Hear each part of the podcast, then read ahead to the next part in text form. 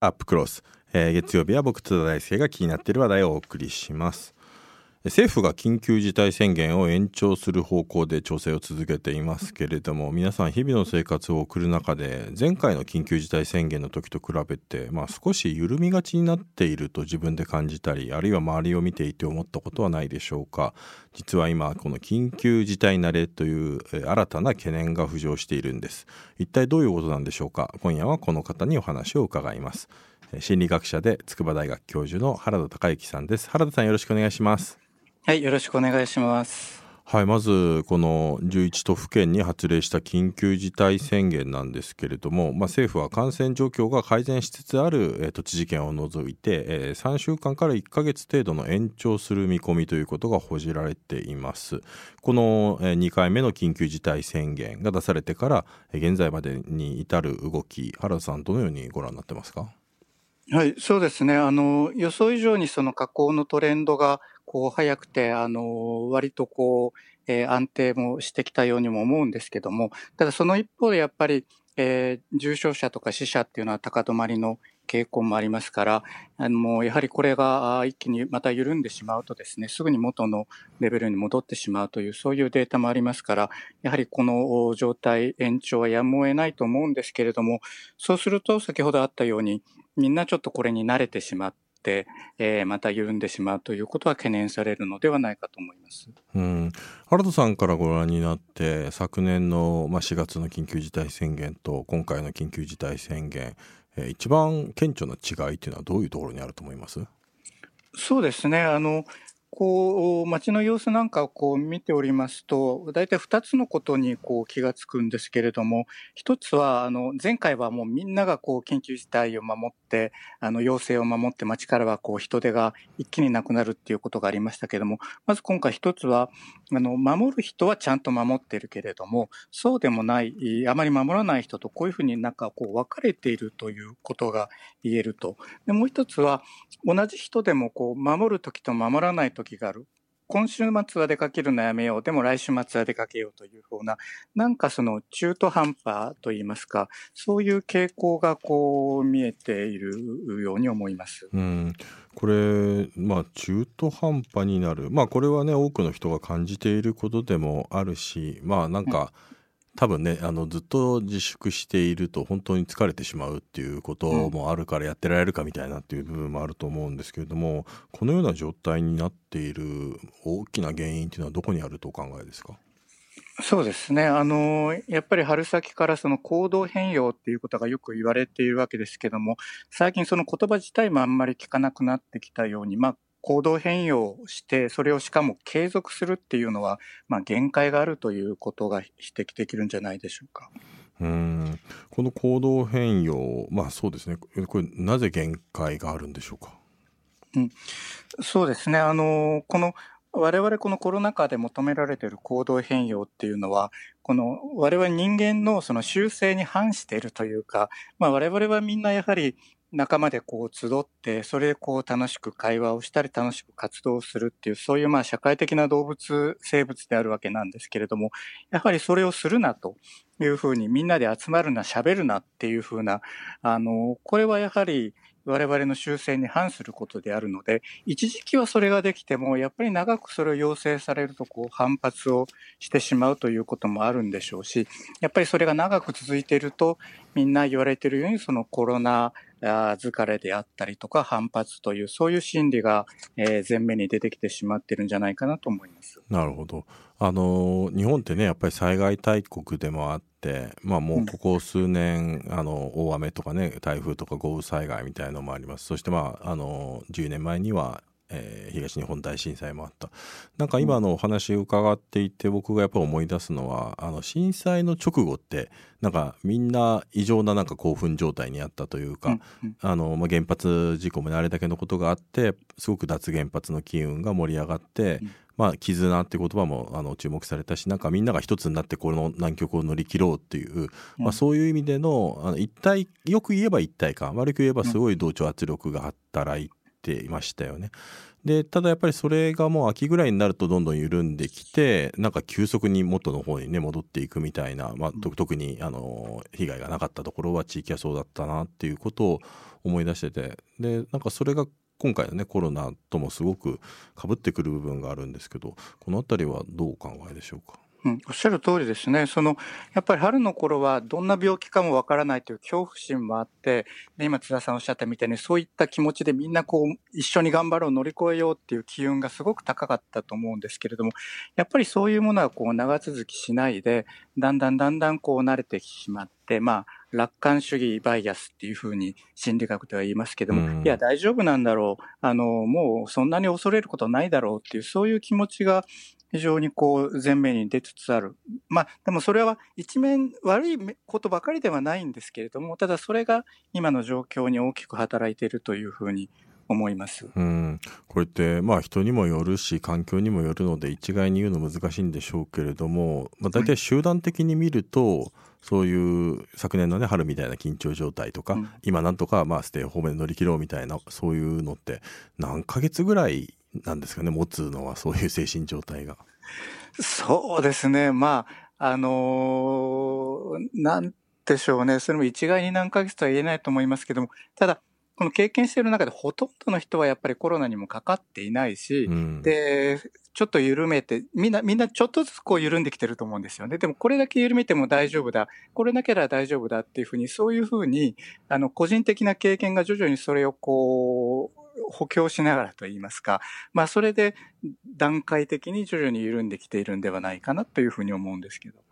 これはあのどうでしょう原田さんの周りあるいはまあ原田さんが接している人たちなんかにもやっぱりそういうあちょっと行動変容がちょっと難しそうだななんていうのが実例として、まあ、現場で見えている部分っていうのもあったりしますか？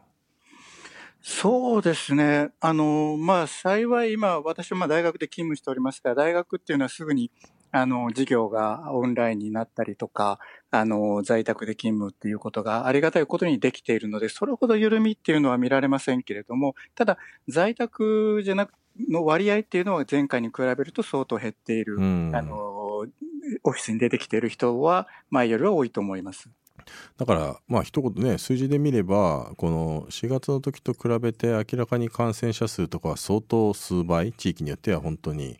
10倍ぐらいまでね増えていったりするにもかかわらず緊急事態宣言の制限っていうのはあの昨年の春よりかはまあ、あの、なんていうか、緩くせざるを得ない。まあ、だからこそ今、あの、特措法改正の議論っていうのがあるんでしょうけど、なんかそのあたりもね、少しちょっとちぐはぐな印象を受けますが、いかがでしょうか？そうですね。おっしゃる通りですね。あの、春の時よりも明らかにその感染者は増えているけれども、あの、我々の行動変容は、春ほどではないっていうことで、あの、そこら辺のちぐはぐさっていうのがまた人々にこう混乱を与えている一つの要因にもなっていると思います。あの原田さんがおっしゃっていただいたこの楽観主義バイアス、まあ、楽観的に捉えたいという心の働き、まあ、あるいは正常性バイアスなんて言われているなんかピンチの時ほど普段通りの報道をしてしまってその危機に、ね、気づけなくなるっていう正常性バイアスとかだからまあそういうものというものの背景にある感情というのはやはり不安なんですかね？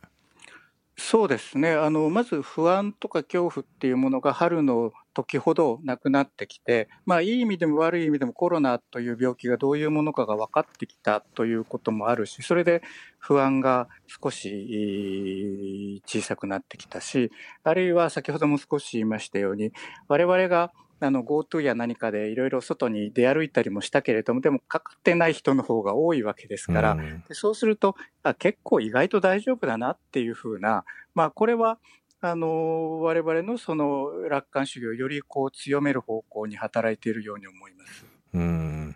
これあのまあ、例えば震災の時とかであれば被害者の方っていうのは本当にずっと被害者ですし、まあ、加害者っていうのはいないですよね、まあ、天才だからある意味、まあ、ちょっと原発事故は少し事情違いますけれども、はい、ただやっぱりコロナのすごく難しいところはあの感染した人が被害者でありながらでも誰かに自分がしかも自覚症状がないまま移してしまうかもしれない。なんか被害者でありながら加害者にもなりうるっていう、まあ、独特の構造を持ってるところだと思うんですよね。これがなかなかその難しいところでもあると思うんですけどこれって心理的にはやっぱどういう影響を与えるんでしょうか？うん、そうですね。だから、で、しかもやはり、あの、その被害が目に見えないっていうところもありますよね。うん、そうなんですよね。実際の時には、あの、その、あの津波の被害っていうのは目に見えて我々に大きなショックをもたらしたわけですけれども、あの、被害はいろいろ聞く、怖い怖いというふうなことは聞くけれども、実際どれだけ怖いのかっていうものが実感としてなかなか見えてこない。医療崩壊と言われてもピンとこないっていうふうな、あの、その見えづらさっていうのもすごく大きなあの要因になっているように思います、うん、今あのですね番組のリスナーのツイッターでこんな意見がありました。えー、第1波の時に8割削減って言って厳しい制限を課した後にまあ一時期その後ウィズコロナとか言って、まあ、少しくらいなら外いいでしょと思ってしまい、うん、まあ、GoTo がそれを後押ししたみたいなというところがあった。うん、まあやはりまあそこのウィズコロナっていうような言い方まあなんとこれかオリンピックなんかもねもういつの間にか、あのコロナに打ち勝つ五輪からあの五輪からウィズコロナ五輪みたいな感じに変わってきたみたいなのが多分そういうのもある種のその政治的なメッセージ政治が発するメッセージがやっぱり緩みを強化してるんじゃないか、まあ、これは GoTo なんかも含めてですね。そういう側面もあるんじゃないかという指摘なんですけど、いかがでしょうか？まあそうですね、おっしゃる通りで、そのあの4月の頃はもうあの感染症一本でいけたわけですけど、やっぱり政府も経済のこともももちろんこう睨みながらということもありますから、あのそのあたり、100%占めるわけにもいかない、経済も殺すわけにもいかない、そのあたりがこうなんか微妙な矛盾したメッセージであったり政策という形で現れてきているのはもうみんなそれは気づいてると思いますけど。そうですよね。なんでねそういう矛盾みたいなのが起きている状況でねみんな分かっているのにしかし行動を変えられないのかということ、えー、まあその人々がねこの行動変容しなくなった原因についててですけれども原田さんあのダブルバインドという問題を指摘されていますこれってどういうことなんでしょうか？はい。えー、っと、まあ、これは、まあ、二重拘束と言いますけれども、こう、異なったメッセージが出されることで、あっちに引っ張られ、こっちに引っ張られ、こう、じゃあどっちなんだよっていう、なんかこう、身動きが取れないようなですね、そういう状態のことですよね。そうですよね。だから外に出るなと言われて、でも GoTo で外に出ろって言われてるような感じですもんね。うんそうなんですよね。だから、今まで、えー、ずっと GoTo でやれいけいけっていうふうにお金出すからみんな旅行に行けっていうふうに、相当一生懸命政府は政策を進めてきたのに、あまあ一点行くな、会食もするなっていうふうなことで、うん、なかなかこの矛盾するメッセージがあると、やっぱり人々は自分に都合のいいメッセージをこう受け取ってしまうという、まあもちろんそういう傾向があるので、今回のまあ緩みみたいな一端になっている傾向もあるんじゃないかなと思います。うん、緩みでもあるし、やっぱりバイアスを獲得してしまうという、そういう側面もあるんだなと思います。えっと、リスナーからこんなメッセージいただきました。えー、ラジオネームリバティさん。えー、市民の緊急事態慣れは政府行政など出す側の緊急事態慣れもあるのではないでしょうか。なるほど。自治体とかってことですね、うん、市民へはまるするようにまるするべからずと伝え一部とはいええー、自分たちが職務外で夜中まで飲み歩いていては全く説得力を感じません。有言実行他人に大きなお願いをするのならままず自らが率先して手本を示すべきだと思います。その話はそれからですと、まあ、これもまさにねあのなんていうか政治家があの夜遅くもですね秘密のいろんな会食とかやってるのになんで自分たちはできないんだってこれもある種のダブルバインドみたいなところあるでしょうね。そうですよね。もう本当にまああの、まあ、国民は賢いので、政治家を、ま、真似をする人はいないと思うんですけれどもね。ただ、やっぱりああいうことを見てると、緊急事態っていうことの重みが全く前回と比べると、こう感じられない。あの、うん、さっきおっしゃってたみたいに、政治家の方も、出す側の方も、それが緩んでいるっていう、何が緊急なんだろうっていうふうに取られてしまっても、やはりしょうがないですよね。うんこれってあれですかね心理的にはあのやっぱり影響するんですかねあのいわゆる国民としても。まあ、やっぱり8時以降にこんなに外食してもいいんだっていうねあっていうかお店やってるんだみたいなやっぱ思いますけど。うんあの、これもやっぱりメッセージの出し方が本当に曖昧だったのは、まあ最初8時以降っていうのはすごく強調して、で、その後じゃあ昼間もやっぱりダメですみたいな、あの、結局どっちなんだよっていう、この曖昧さもありますし、あの、やっぱり緊急事態というからには、やっぱりみんなが、えっというぐらいこう心が引き締まって今までとは違うんだっていうふうに思うぐらいの強烈な強力なメッセージを出さないと中途半端であれば中途半端な自他ズルズルズルズルこう続いてしまって、余計にあの効果も薄くなって、緊急事態も長引いてしまうっていう、そういう悪循環になるんじゃないかなという気もしてます。まあこれもね、あの結局なんで8時までにするのかっていうのも、もうあまりエビデンスにね、基づいて何かやったというよりかは、うん、まあ8時までしかもうお店がやってなかったらみんなどっちかというと夜遅くに飲んだりもしないし、まあどっちかというとお店選ぶというよりも家になんかいろいろスーパーカーで材料買って帰ってステイホームで自炊するだろうっていうその結果あの感染拡大が防げるんじゃないかっていうようななんか多分そういう心理的な効果を狙ったものなのかなっていうことも思うんですけどこの8時までに限定したっていうことはどうお考えですか、まあ、だからおっしゃったみたいに、エビデンスがあるわけではなくて、感覚でまあ決めたわけですよね。で、そうするとそれに従ってピタッとあの理想的な行動を取る人はもちろん一方にはいますけれども、だったらもう8時までの間も時間がないから頑張ってその間飲んで騒いでっていう人も もちろん出てくるでしょうから、ね、あの、やはり人間のもうちょっと心理を細かい動きというものも考えた上でのメッセージ、あの、医療的な面でメッセージを出すのも大事なんですけれども、今後はもう少しその人間の心理というものを考えた上でのメッセージの出し方を工夫していただきたいなというふうには思います。これまあこのメッセージをねどういうふうに工夫すればいいのかなぜ政治家のメッセージが人を心を打たないのかということもあってやっぱり僕が気になるのはあの菅首相のやっぱり記者会見ですよね。うん、あの菅首相が単独で、まあ、もうじっくり全ての質問に答えるっていう形式じゃまずないですし、うん、基本メモを読むスタイルそして、まあ、何よりもやっぱり一番まずいなと僕思うのはあの尾身さん分科会の会長の尾身さんが横にいてコロナの話になるともう全て尾身さんの方に振ってしまうということで、うん、でも別に尾身さんに決定権があるわけじゃないので一体何を聞かされてるんだろうって僕そういう気持ちになるんですよね。そのあたり、まあ、あの、まあ、あの、首相の会見のね、メッセージの伝え方についてはいかがですか、うん、そうですね。今、津田さんがおっしゃったことに加えてですね、私が思うのは、やっぱりメッセージの出しか、出して発してっていうのは魅力がないとダメなんですよね。うん、で、その魅力にみんなこう、こう、なんて言うんでしょうか、こう、心を動かされるっていうところがあるんですけれども、まあ彼は感情とか表情もほとんどないし、今おっしゃったみたいになんか読み上げるだけで視線も下を向きがちで、なんかそこから発せられる言葉に我々がこう心を動かされるっていうところがないというのが一つまた大きなあのあの問題だなというふうに思います。うんでもそうするとより行動変容まあ、心が動かされるからみんな行動変容するわけであって、うん、えー、これ行動変容っていうのはねあのしかもまあ慣れだったりバイアスが育っていたりそして心も動かないみたいなことで、うん、なんていうかいろんなものが、まあ、重なってあの、うん、どんどん緊急事態宣言をやってもあんまり効果が見込めずそしてさらには、まあ、経済的なあの打撃は増えていくという非常になんていうか、はい、まあ、政治自体がねダブルバインドみたいな状況になっちゃってるなっていうふうにも思うんですが、どうなんでしょうか？これは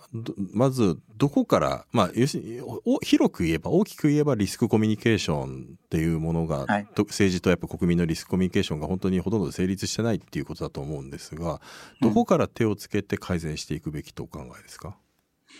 そうですね。まあ、あの、やはり、まあ、これで、あの、緊急事態宣言最後になればいいですけど、今後ももし、まあ、る可能性もありますから、あのそれから今後もっとワクチンの接種についてもいろいろ政治家がメッセージを出す機会が多くなってくると思うんですけども、やはりそのコミュニケーション、リスクコミュニケーションであったり、コミュニケーションの専門家をきちんと、あの入れて、で、こういうふうな形で、えー、コミュニケーションを発するべきだ。あのそういったあの医療の面だけではなくて、人々の心に訴えかけるようなメッセージの出し方を工夫していただきたいというふうに思うんですね。で今までのところを見ると、あの、本当に恐怖メッセージ、こんな怖いことがあるぞ、こうなるぞっていうその一本槍であって、で、それをみんなが不安に持ってる時には、恐怖メッセージも聞いたんですけれども、まあ、それが、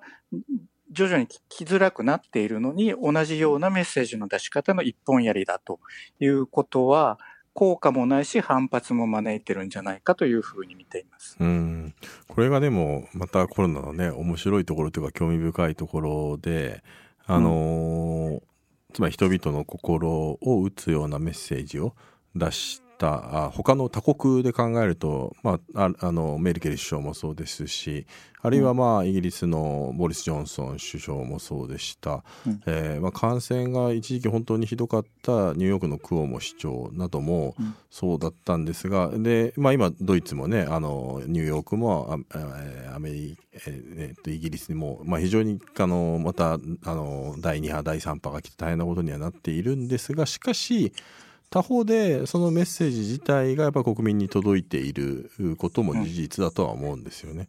だからなんかやっぱり説でもあの日本はそそこのメッセージのコミュニケーションがうまくいってないけれども、まあ、欧米と比べればだいぶ低かったりもする、はい、これこの辺りってなんか突き詰めていくと結局国民がどれだけ政府をそもそも信用しているかみたいな話ともつながるのかなとも思うんですけどいかがですかね？そうですね。あの、だから、あの、日本の国民は、やはり、あの、政治家云々よりも、やっぱり賢く自分でこう考えて動く。まあ、悪い面といえば同調圧力というふうな見方もありますけれども、ただやっぱりそのあたりは、この罰則のまあ議論もありましたけど、それがなくても自主的にきちんと判断して動くっていうふうな、まあいろいろなリテラシー、リテラシーの高い人っていうものが、あの、いたおかげでうまくいってるのであって、で、政府はそれにちょっとあぐらをかきすぎなんじゃないのかなというふうな、あの見方もできるかなと思います。だからあの原さんのねご指摘すごくなるほどなと思ったのがまあ会食とか8時以降にやっていてもまあそもそも政治家なんてそんなもんだよねっていうふうにある種ちょっと冷めて見ている人、うん、まあ多分すごい政治家に対しての信頼度がすごく低い国でもあるので もともとが、うん、そういうだからまああの政治に期待できない政治家に期待できないんだったら自衛するしかないっていうような、うんあのこともあって多分その自衛しなければっていうような心理と、まあ、自粛警察もなんかつながっている部分もあるのかなとも思います。うん、どうでしょう？あの緊急事態宣言下の春去年の春先にはあの自粛警察っていう、まあ、得意なね、はい、世界でも珍しいんじゃないかと言われる現象が話題になりましたけど自粛警察についてはどうお考えですか、そうですね。それも今ちょっといろいろ分析をしている途中なんですけれども、あの、自粛警察、あの、最近は不織布マスク警察でしたっけ？ありましたね。ウレタンマスクがけしからんっていう人もどんどん、あの、増えてるっていう。まあ、これもですね、やはり、あの、みんながみんなそういうふうになるわけではなくて、特にその、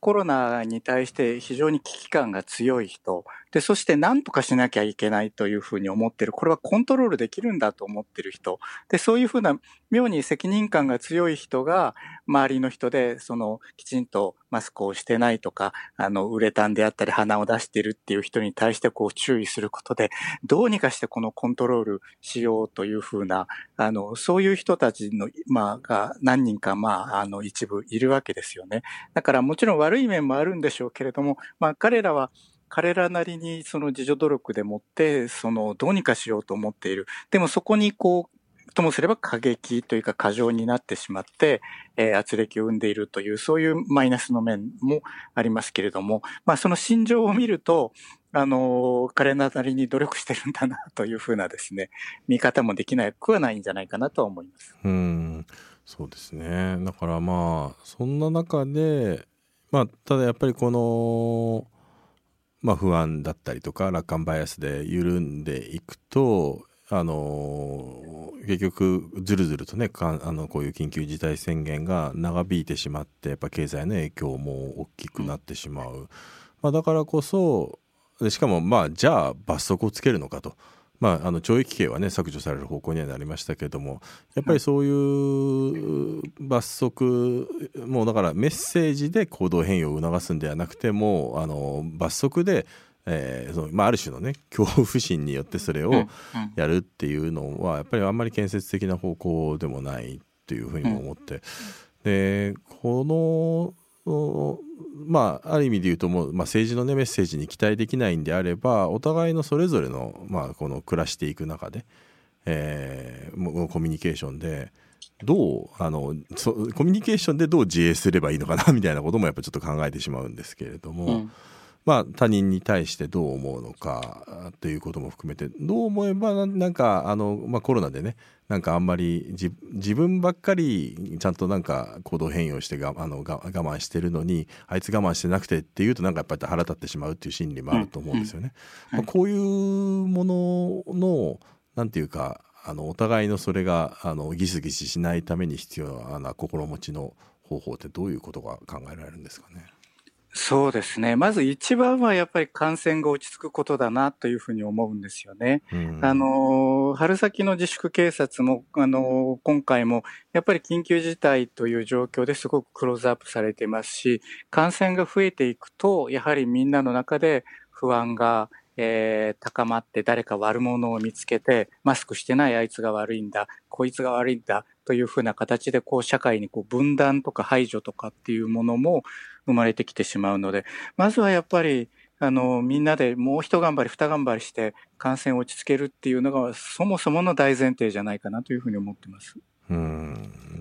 まあ難しいけれどもそこから始めなければということでしょうね。うん、はい。原田さんどうもありがとうございました。はい、どうもありがとうございました。はい、えー、2月1日月曜日津田大輔ですの、えー、編集講義ですが、えー、今日は、えー、心理学者の原田孝之さんに、まあ、なんで緊急事態宣言が、えー、2回目の時緩んでるのかということを、えー、解説いただきました。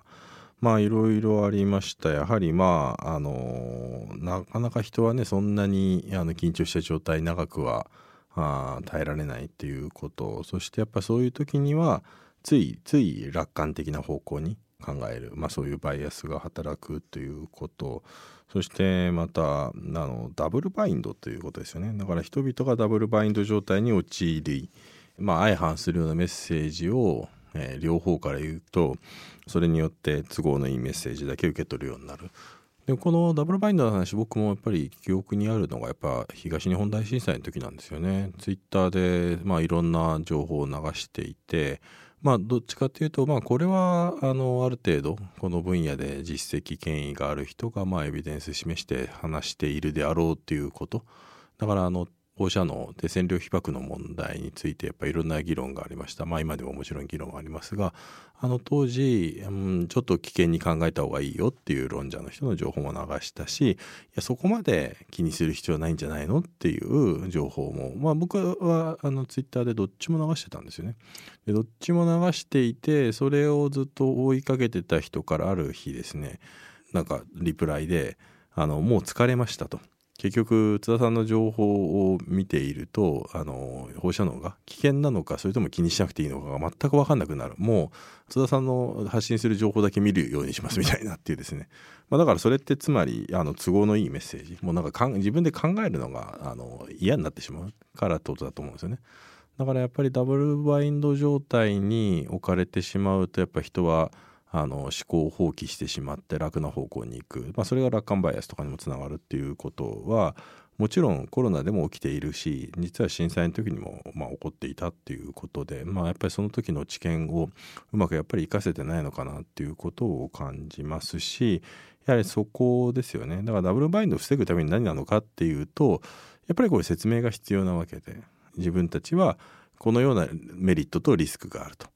当然、まあ、GoTo を開始すれば当然感染者数というのはこれぐらいまで増えるとは思いますがしかしこれをやらないとあの観光業や旅行業あるいは関連産業が本当に厳しくなっています。なぜかといえば今観光業というのは我々のあの日本においてこれだけのあの産業規模になっており、えー、しかもこれからえインバウンドを考えると非常に重要なのです。だからここで潰すわけにはいかないんです。だからある程度感染は増えてしまうけれどもここまでは皆さん納得して、えー、あの旅行に行く時は是非感染対策をしてやってくださいとしかしまあ感染状況がまたこれぐらいまでになったら中止しますよみたいなことをちゃんと言えばね。こんな言い方じゃなくてもっとエモくね言えば不安感とかも減るんじゃないかなっていう。やっぱり政策がダブルバインドになるのはしょうがないと思うんですよ。それって政策ってそういうことだから。でも政策がダブルバインドになりがちだからこそどのような原理原則でそれをやるのかっていうことを、まあ、やっぱり説明することが大事であって。まあそこのねやっぱビジョンを本当に描けているのかそしてまあビジョンがあるんだとしてもそれをやっぱりあの首相がね自ら自分の言葉で話すっていうことが大事なんじゃないかななんていうことを思うった回でした。はい、ということで、えー、今日の編集後期は以上です。また来週。